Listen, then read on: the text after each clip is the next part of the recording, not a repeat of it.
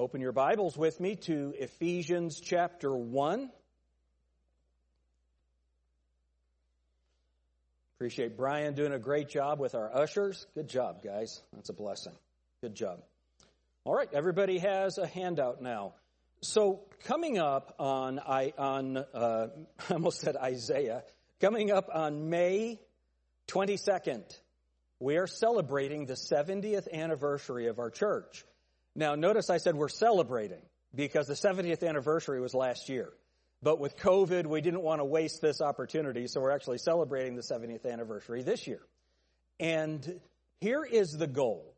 The goal for the 70th anniversary of our church is to make sure that it's not about our church, that it's about souls, that it's about leading people to Christ. So what this handout is, and I appreciate um, Amanda George made this graphic for us on the cover, and you're going to be seeing it on billboards around town.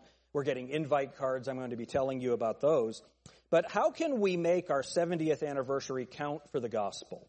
How can we make our 70th anniversary count for the gospel? Seven step plan. So look at the back of that, a seven step plan for jumpstarting our 70th anniversary preparation.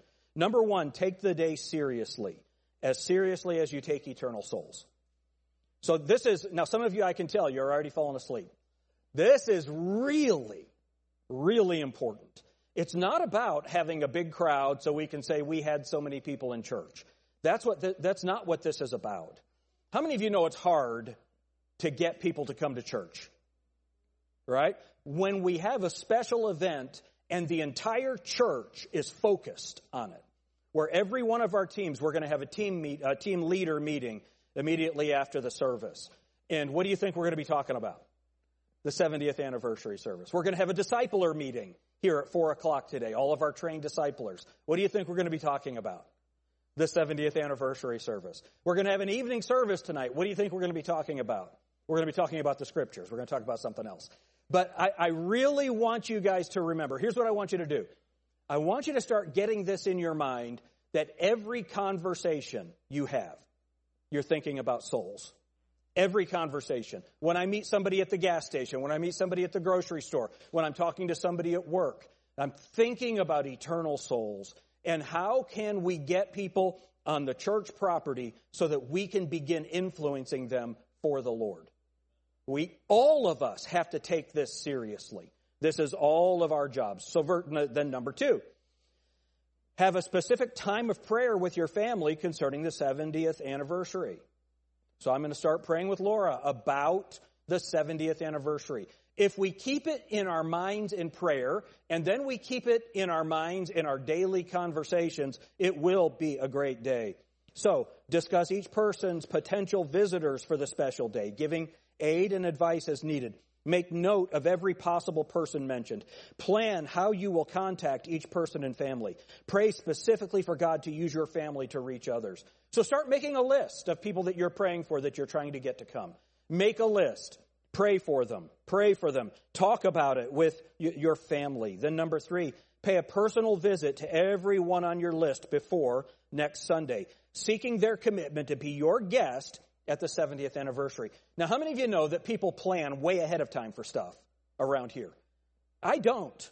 I plan tomorrow here in a little while. All right? But I, people, all of your friends, they're already planning things, and especially as it's getting warm out. So we have to start this week getting commitments for that day. Begin working on it. Tell them that you have something you'd like to send them from the church and get the vital information. Believe in what you are doing enough to be assertive. Don't be timid. You're not going to run them off. If they don't come to the church, you're not going to run them away from it. Right? Where are you going to run them to? So just be kind, be, be, you know, be excited about what we're doing. We have invite cards that are being printed up. Next Sunday, everyone's getting, going to get a stack of 10. Every person in the room is going to get a stack of 10 invite cards. And uh, uh, here's the idea. You can mail them to them, you can deliver them to them, and you, people will come. If you do the investment, people will come. The other thing is all of us that are involved in team ministry, your team is going to be mobilized for this. And here's the fun thing. Now you get to invite somebody to watch you work. Hey, come and watch while I'm doing this. Come and help me. I'm manning the doors. I'm working in the parking lot. I need somebody to help me. Just get people to come alongside you. You'll be amazed how people will come and help you. Then, number four, send them an email or text expressing your excitement that they will be attending the 70th anniversary with you. Number five, turn in the data from each of your commitments ASAP so we may send them information about the 70th anniversary. Here's what we want to do. As you get commitments, is everybody still with me? Everybody awake? Everybody, y'all doing okay? As we get commitments, you guys aren't nearly excited about this. You aren't nearly excited enough about this.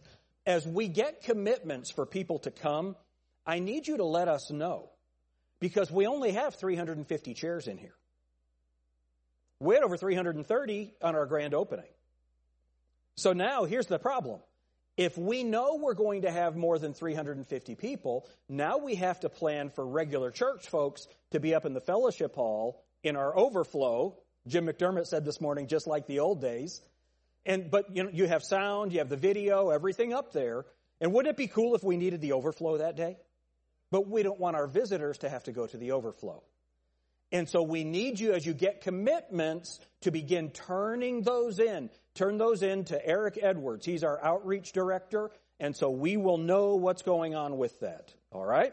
And Eric, if you need to turn that over to somebody to keep track of it or whatever, but uh, Eric will let you know how to make contact on that. Then, Visit or call each of your friends on Saturday, May 21st, reminding them of the 70th anniversary and offering any assistance they may need. So here's what we're going to do. It's going to be a special schedule that day.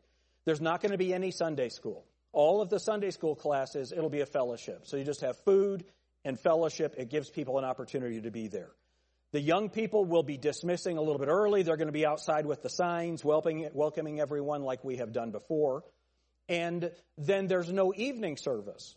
So here's what I'd like for you to do invite people to your house that day. Hey, we're going to come, we're going to go to come to church, then come over to the house for a meal. And man, if some of you want to meet in the fellowship hall, gather around the building and do stuff here, we don't care. It's just get people here. And by just having the one service that day, we can focus all of our energy into that special service. And my commitment to you is, is I will give the gospel clearly that day. Amen. We're going to have great music that day. It's going to be a wonderful time. Then arrive early on May 22nd, joyful and eager to be a blessing to your guests and the guests that other people bring. We're going to do it. Amen? We are going to accomplish this. So keep this in your Bible. Make this a part of your daily prayer. And what do we want them to know? Go to Ephesians chapter 1 with me. Ephesians chapter 1. So, how many of you are born again? You know Jesus Christ as your Savior. All right? So we're going to we're going to see what we have in Christ. Emily was just singing a song about trouble and how when we have trouble it can be it can seem to be overwhelming. And that is just true. That is true. But when we remember what we have in Christ, it helps us through it. Look at verse 1. Paul, an apostle of Jesus Christ, by the will of God, to the saints which are at Ephesus, and to the faithful to Jesus Christ. What's it say? In. Now, some of you didn't catch it because you're not paying attention. All right? To the faithful, what does it say? In Christ Jesus. Grace be to you and peace from God our Father and the Lord Jesus Christ. Grace comes from the Father and peace comes through Jesus Christ. Verse 3 Blessed be the God and Father of our Lord Jesus Christ, who hath blessed us with all physical blessings in earthly places.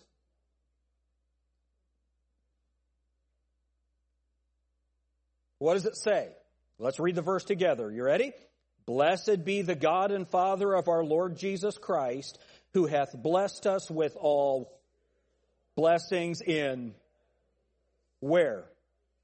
In Christ, according as he hath chosen us in him before the foundation of the world, that we should be holy and without blame before him in love, having predestinated us unto the adoption of children by Jesus Christ, to himself according to the good pleasure of his will, to the praise of the glory of his grace, wherein he hath made us accepted, where?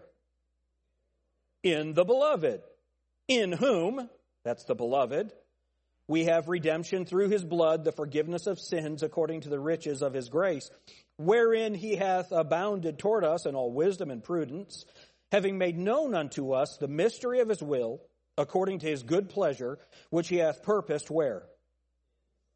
In himself, that in the dispensation of the fullness of times he might gather together in one all things where? Okay, y'all are fading on me. All things where? both which are in heaven and which are on earth. Those next three words, what's it say? What are those next two words?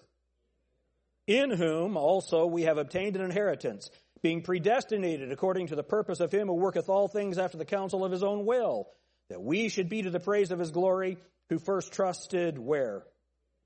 In Christ. What are those next two words? In whom ye also trusted, after that ye heard the word of truth, the gospel of your salvation. Next two words. In whom also, after that ye believed, you were sealed with that Holy Spirit of promise, which is the earnest of our inheritance until the redemption of the purchased possession unto the praise of his glory. Lord, help us as we understand what you have done for us, Lord.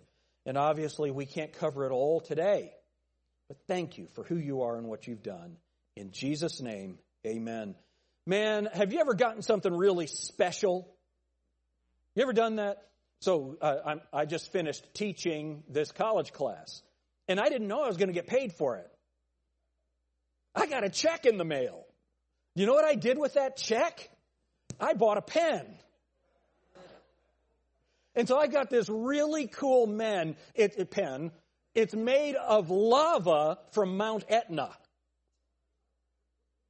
It's so cool. I love it. I have this really cool pen that I get to use. It's a vacuum filler, so it's really cool the way it fills. It's got an 18 karat gold nib. Andy, you would love this pen.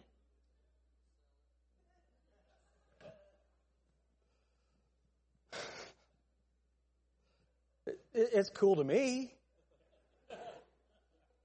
Have you ever gotten something that you're really excited about? When I was in Bible college, you could always tell when a, the day a girl got engaged because she'd be running down the hall to the dorm like oh, wrong finger, like this, running down. Everybody looking at.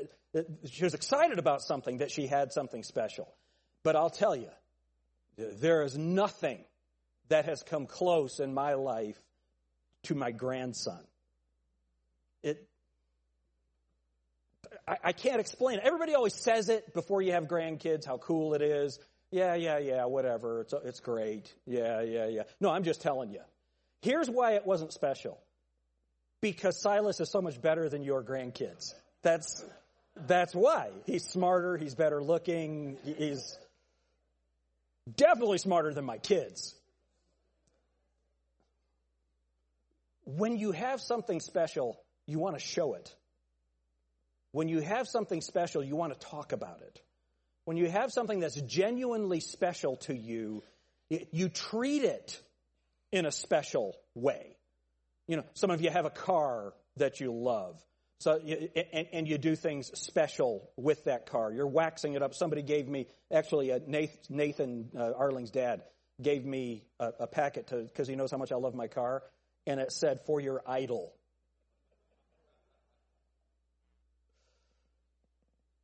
Do you realize what it means to be in Christ? I don't know that we do, but let's look at this chapter and see what, what it means. So in verse 3, it says, Blessed be the God and Father of our Lord Jesus Christ, who hath blessed us with all, what's that next word? Spiritual blessings in heavenly places in Christ. One of our problems, and this is a problem with American Christianity especially, is we think it's about stuff. Right? As I just got done bragging about my pen. We think, we think that the blessing of God is about stuff. That's not what we're promised. We're promised daily bread. We're promised enough to live. That, that's what we're promised. Beyond that, the things that are supposed to be important are spiritual things. Set your affection on things above, not on things on the earth, the book of Colossians tells us. So these are spiritual blessings, and there are seven specific spiritual blessings identified in this text. So let's, let's look at what these spiritual blessings are.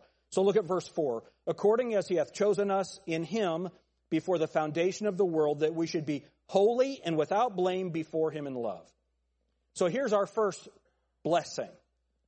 All right? So let me ask you a question, and don't be embarrassed by this. I think you'll find you're not the only one. How many of you, since you're born again, you're saved, you know what the Bible says about your behavior, that sometimes you don't feel like you're living up to your Christianity? You don't feel holy. Do you raise your hand? Here's the good news you are. See, this is one of the spiritual blessings that we have in Christ. Look, at what it says. Verse 3 Blessed be God, the God and Father of our Lord Jesus Christ, who hath blessed us with all spiritual blessings in heavenly places in Christ, according as he hath chosen us in him before the foundation of the world, that we should be holy and without blame before him in love. Here's what God did. Before the foundation of the world, God said, Anyone who is in Christ will stand before me holy and without blame. Now, that's not future. That's something we're going to look at in our text. That's right now. If you're born again, if you have placed your faith and trust in Christ alone for your eternal life, you are holy and without blame before Him in love. Now remember, this is not a process. It's not where you slowly begin to believe in God and you start doing good works and you start adding things. No, no, no. Salvation takes place at a point in time. You're born again just as you were born. That baby comes out, that baby's slapped, that baby's born, starts screaming, right? That's when you're born. Same thing happens when you're born again. You trust Christ as your Savior and you are made a new creature. And when that happens, you are holy and without blame before Him in love. Look at verse 5. Having predestinated us unto the adoption of children by Jesus Christ to Himself. Here's the other thing that happens Here's a spiritual blessing. When you get saved, okay, so Andy and I don't look anything alike, right? Matt and I, I don't know, we could, we might be able to pass for brothers. I'd be the good looking brother. Um, Jeff, praise God, I don't look like Jeff. We, we don't, we, we don't resemble each other physically, right? Chad Albers looks like a walking Ken doll. Okay? We, none of us can live up to this. And so the, we don't look alike. Well, Matt and Luke, come on. Right? Some of them look alike, but they are actually from the same family. Here, here's the thing. Here's the thing. When we get saved, we don't look alike, but we become a part of the same family. We are adopted into the family of God by Jesus Christ. Spiritually, that takes place. The physical adoption is going to take place when we're raptured out of the world right? But these are spiritual things. Remember, this, this is so vital for us to remember. The church is a spiritual institution. Israel is a physical institution. The promises to Israel are fleshly. They're worldly. They're earthly. They're the land. That's why the mark of being a Jew was circumcision. It was a mark in your flesh. The Bible talks about our circumcision being made without hands. Our faith is a spiritual faith, but this spiritual adoption, it is just as real as any other type of birth. So my brother and I, my brother Bill and I, man, he's my brother. I'd do anything in the world for him, but so is David. Right? You all are, if you're saved, you are a part of the family of God. This is a spiritual blessing that we have because we are in Christ. Let's look at the third one. Verse 6 To the praise of the glory of his grace, wherein he hath made us accepted in the beloved. Accepted. This is such a wonderful thing. This is such a wonderful thing. Have you ever felt like you don't fit in? Right? I don't know about you guys. This is going to shock you. I was not one of the cool kids in school. I know. Things have changed man, I was a dweeb. I, I, wanted to fit in. I never could. The girls always liked the cool guys, but I knew the cool guys were losers. Right? How many of you know exactly what I'm talking about? Right? Know exactly. I didn't fit in.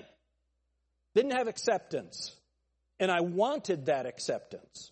And you know, some people still feel the same way. That's why you have all of these clubs, right?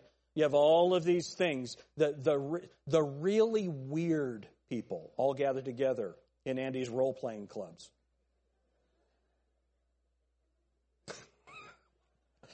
People are, but here's, here's the fun thing. That's why Andy has that, that game ministry to be able to, to minister to people, for them to find acceptance, but first of all, for them to find acceptance with Jesus Christ. Amen? Look at Isaiah, he loves it. That's right. So here's the thing we all want acceptance, we all want to be accepted. That's one of the cool things about having a dog. Right? Your dog just loves you. He doesn't care who you are. He's happy to see you. The wonderful thing about Jesus Christ is we're accepted by the Father in Jesus Christ. does Jesus love his son? That's how accepted you are. We're accepted in the beloved. Oh, you know what I love? This, boy, this will mess up all the legalists in the world. I don't have to change anything for God to accept me. Now, does he want us to be holy? Here's the good news I am holy before him in love. Right? So he has accepted me as if I am as holy as his son. Now, in this world, it is my job in the flesh to be holy through the Holy Spirit. Amen? But that doesn't have anything to do with how I'm accepted. So, number one, number one, very clearly, the Bible says that, that he's blessed us with spiritual blessings in heavenly places that would be holy and without blame, that would be for the adoption of children. Number three, accepted in the beloved, verse six. Now look at verse nine. I'm sorry, verse seven. In whom, that's in Christ, we have redemption through his blood, the forgiveness of sins. Redemption. Forgiveness. That's what we have. That's not what we're going to have. That's what we have now. That's a spiritual blessing. He has saved me. I'm clean. I am completely forgiven. When life gets hard and you start to say, well, I'm just wicked, that's why this is happening, understand if you're born again, God loves you and He will forgive you. Now, will there be chastening in this life? Yes, yes. So, adoption of children, uh, accepted in the beloved, redemption, verse 9, having made known unto us the mystery of His will.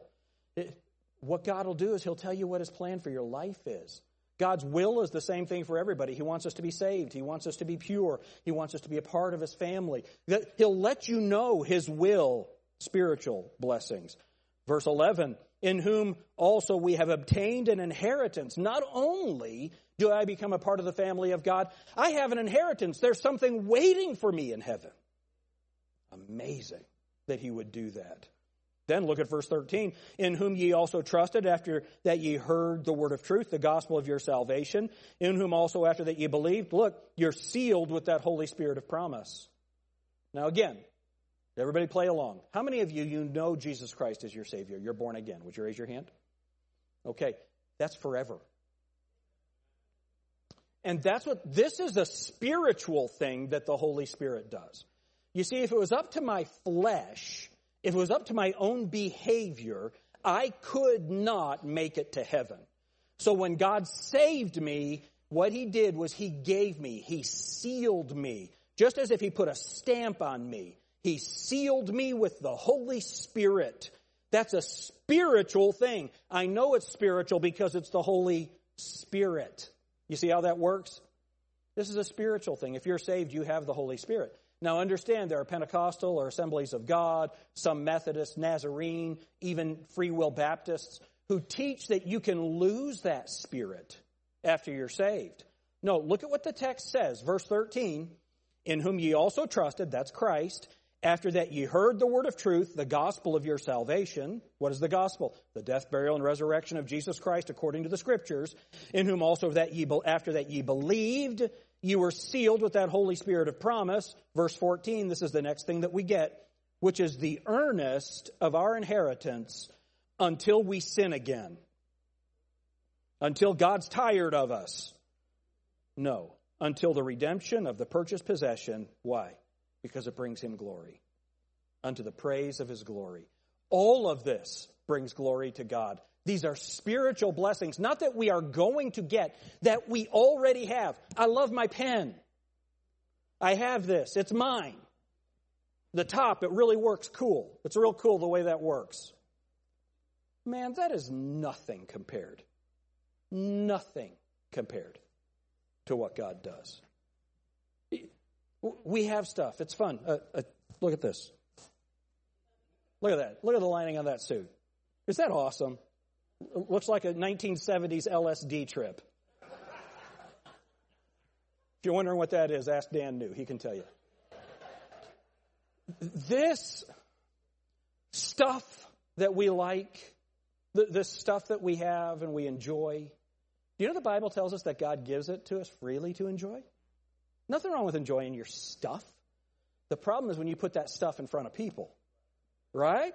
It, but even that, as much as we enjoy our stuff, what about the spiritual things that He has blessed us with in spiritual places? And all of these things are true of anyone who is in Christ. What about all this before the foundation of the world stuff?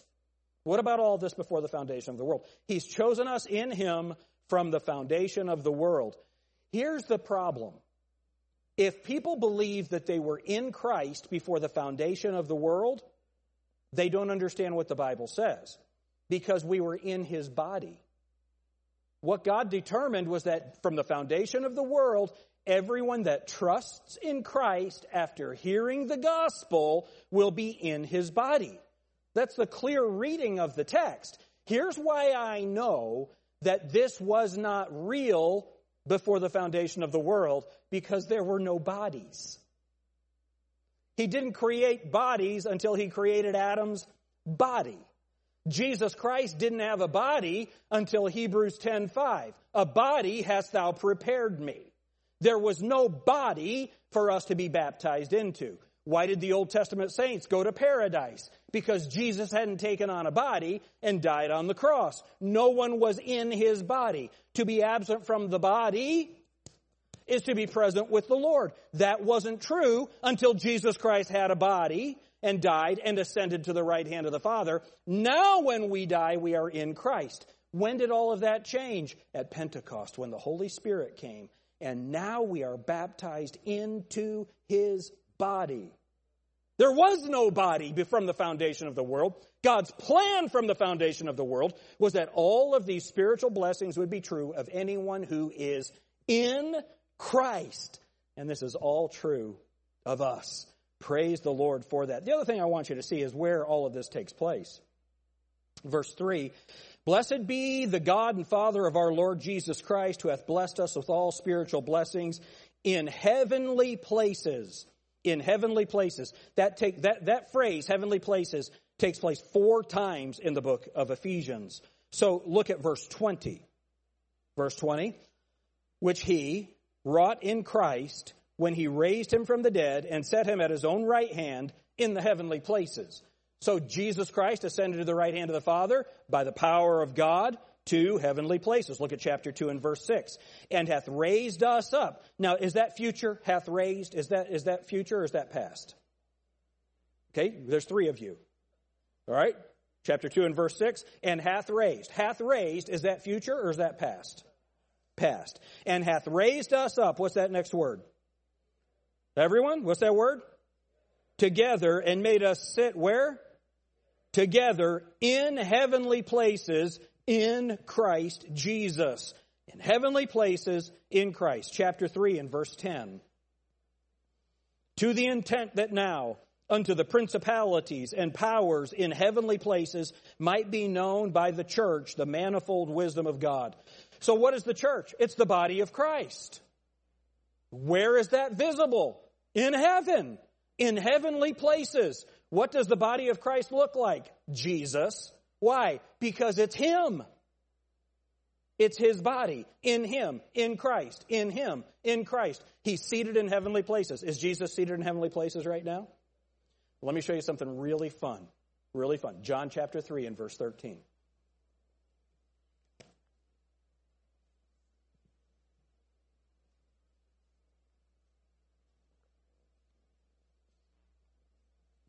John 3, look at verse 13. And no man hath ascended up to heaven. Now, anytime that you hear one of these stories about, you know, the boy who died and went to heaven and came back, All I can say is liar, liar, pants on fire. Right? Because look what the Bible says. And no man hath ascended up to heaven, but he that came down from heaven, even the Son of Man. What does it say right there? Where was Jesus when he said this? He was on earth. Do you think this might have confused people? Okay. Come here, Simon. I almost called you Anderson. You're way better looking than him, aren't you? Yes. So, where am I right now? Are you sure? You pretty sure? Yeah. He looked down to make sure. All right. So, so I'm on earth. I'm in heaven. You believe that? Why not? But am I seated with Christ in heavenly places? Yes. And hath raised us up together to sit with him in heavenly places. So where am I right now? No, I'm right here. I'm on earth. What's wrong with you? Thanks. You can be seated. I just like to be a help to our teenagers. That's what Jesus is saying to these guys. Look at what it says in verse 13. And no man hath ascended up to heaven, but he that came down from heaven, even the Son of Man, which is in heaven. Folks, we have to understand that, that we are body, soul, and spirit. Body, soul, and spirit. My body is the vehicle that transports my soul. My spirit is the, uh, the, the, the thing that God created that allows me to communicate and interact with Him. When I die, and if, if the Lord hasn't returned, and my family walks by my casket, they'll know that's no longer dad. Dad's in heaven. His soul has now joined his spirit in heaven. So this is the teaching of the Bible. While Jesus was on earth, he was also in heaven. That's what it says right here. And the same thing is true of us. Go to 1 Corinthians chapter 6.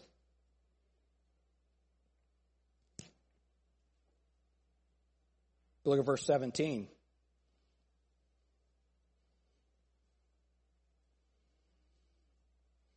1 Corinthians 6:17, but he that is joined unto the Lord is one spirit. Remember, he's raised us up, caused us to sit together with Christ in heavenly places. That's what it says, verse 17. But he that is joined unto the Lord is one spirit. Look at Ephesians chapter 2 and verse 6. And hath raised us up together and made us sit together in heavenly places in Christ Jesus. Look at chapter 3 and verse 10, Ephesians 3 and verse 10. To the intent that now unto the principalities and powers in heavenly places might be known by the church the manifold wisdom of God. So if we are in the body, if we are in the church, that means that we are in heaven with him right now spiritually. What is the rapture? It's the ultimate gathering together. It's the ultimate gathering together of all of that. All right? So now, look with me at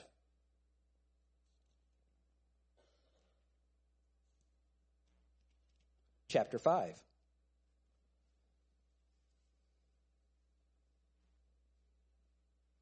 Verse 30. For we are members of his body, of his flesh, and of his bones. See, People get confused about the body of Christ.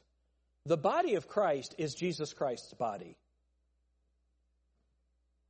It's, it's not a technical theological term. His body was nailed to the cross. His body was laid in the tomb. His body rose from the dead, and his body ascended to the right hand of the Father, and is now seated in his Father's throne at his right hand, making intercession for us. Amen? And we are members of that body. When you get saved, Look at 1 Corinthians chapter 12. 1 Corinthians chapter 12.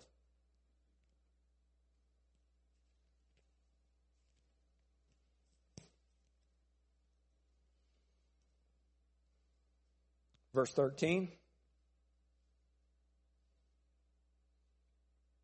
For by one Spirit are we all baptized into one body, whether we be Jews or Gentiles, whether we be bond or free, and have been all made to drink into one Spirit. For the body is not one member, but many.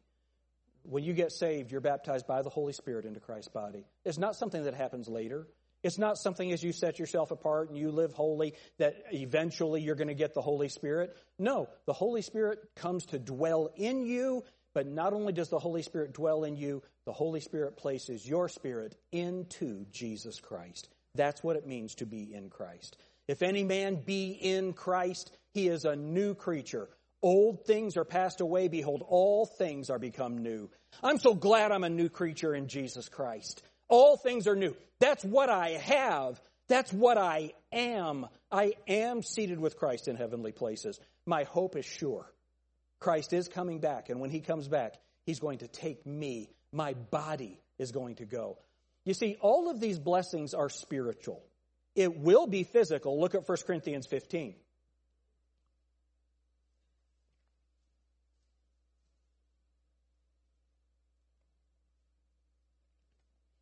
1 Corinthians chapter 15. Look at verse 49.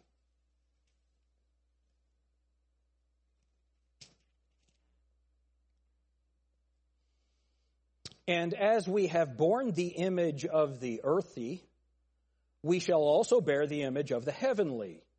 Now, this I say, brethren, that flesh and blood cannot inherit the kingdom of God, neither doth corruption inherit incorruption. Behold, I show you a mystery. We shall not all sleep, but we shall all be changed. In a moment, in the twinkling of an eye, at the last trump. For the trumpet shall sound, and the dead shall be raised incorruptible, and we shall be changed. For this corruptible must put on incorruption, and this mortal must put on immortality. So when this corruptible shall have put on incorruption, and this mortal shall have put on immortality, then shall be brought to pass the saying that is written, Death is swallowed up in victory. You see, all of these spiritual things, they are pictures of what is to come. It's the promise. It's the earnest of the inheritance. Back to Ephesians chapter 1. It's the earnest of the inheritance of the purchased possession. God gives us His Holy Spirit. That is our seal until He comes and takes us out. And at that point, the spiritual reality becomes the physical reality. We're going to have a physical, right? Now we see through a glass darkly, but then face to face. Jesus Christ is coming back. My body is going to be changed. My knee won't bother me anymore. My back won't bother me anymore. But more than that, I will no longer have the desire to sin because this flesh is going to be gone. It's going to be changed. Amen? You know, one of the things I mentioned that, you know, when my family walks by my casket and they see me, they'll know that's not dad. Kind of. That body that we bury is the body that will rise, but it's going to be changed. It's going to be changed to be like Jesus Christ. Right now, I look too much like the world. Right now, my body is too attached to the world. That's why he's going to change me. Amen? It's so wonderful. Flesh and blood cannot inherit the kingdom of God. Now, kingdom of heaven, flesh and blood can inherit that. After the judgment of the nations, people are going to go into the kingdom, but that's not the kingdom of God. The kingdom of God is a spiritual kingdom, and flesh and blood can't go there. Can't go there. The Bible says the kingdom of God is in you. It's a spiritual thing. This is what we have in Christ. Ready? On three, I want you to say this. If you're saved, if you're not saved, this is not true of you. But if you're born again, on three, I want you to say, I'm free. One, two, three, I'm free. I'm not under the penalty of my sin. I'm not under the condemnation of my sin. Now, if I continue in sin in this life as a believer, is God going to chasten me? Yes. Whom he loves, he chastens. Every one of his sons that he loves, he's going to chasten. He came into his own, his own received him not, but to as many as believed him, to them gave he power to be called the sons of God. Everyone that is a son is chastened. If we don't chasten our children, we treat them as bastards and not as sons. That's what the Bible says in the book of Hebrews. If you really love your children, you chasten them. God will chasten you. That's not being under the penalty of sin. Because the penalty of sin is death in hell forever. If you're saved, you are not under that. But you are under the chastening hand of God, which the Bible says, huh, it's not joyous, it's grievous. Amen? And here's the best way to stop that chastening stop the behavior. Right? Man, there are a lot of people that get caught in sin, and man, they have the, the, these tears of repentance because they got caught. Well, you'll find out if it's real repentance over years. Amen? How many of you know people that keep making the same mistakes over and over again? They end up in the van down by the river. Ruin your life. Ruin your life. You know what the good news is? Even somebody that keeps making the same mistakes over and over and over again. Yeah, mistakes. Same choices to sin. Over and over and over again. If they are genuinely born again, they're a son. They're holy and blameless before God in love. But, listen, if there's someone behaving that way and there's no chastening of God in their life, that person's not saved. That person is not a son because the Bible says that God chastens every son that he receives. Amen? So if you are living in sin, you know you're living in sin, and you're not feeling the chastening hand of God in your life, do you know what you need to do? You need to get saved. You need to go to God and say, Lord, I'm a sinner. Please save me. Confess that sin to Him. Turn from your sin. Turn to Jesus Christ and be saved. Amen. You know, there are a lot of people that have heard the, the message of the grace of God, and they love the message of the grace of God so much they continue in sin. What's the Bible say about that? God forbid. The strongest statement that the King James translators could come up with in English God forbid. That's bad news. Good news is, I am seated with Christ in heavenly places.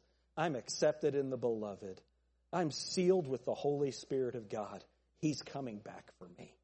Isn't that a blessing? How many of you are thankful for that today? Is that your testimony? Let's all stand together.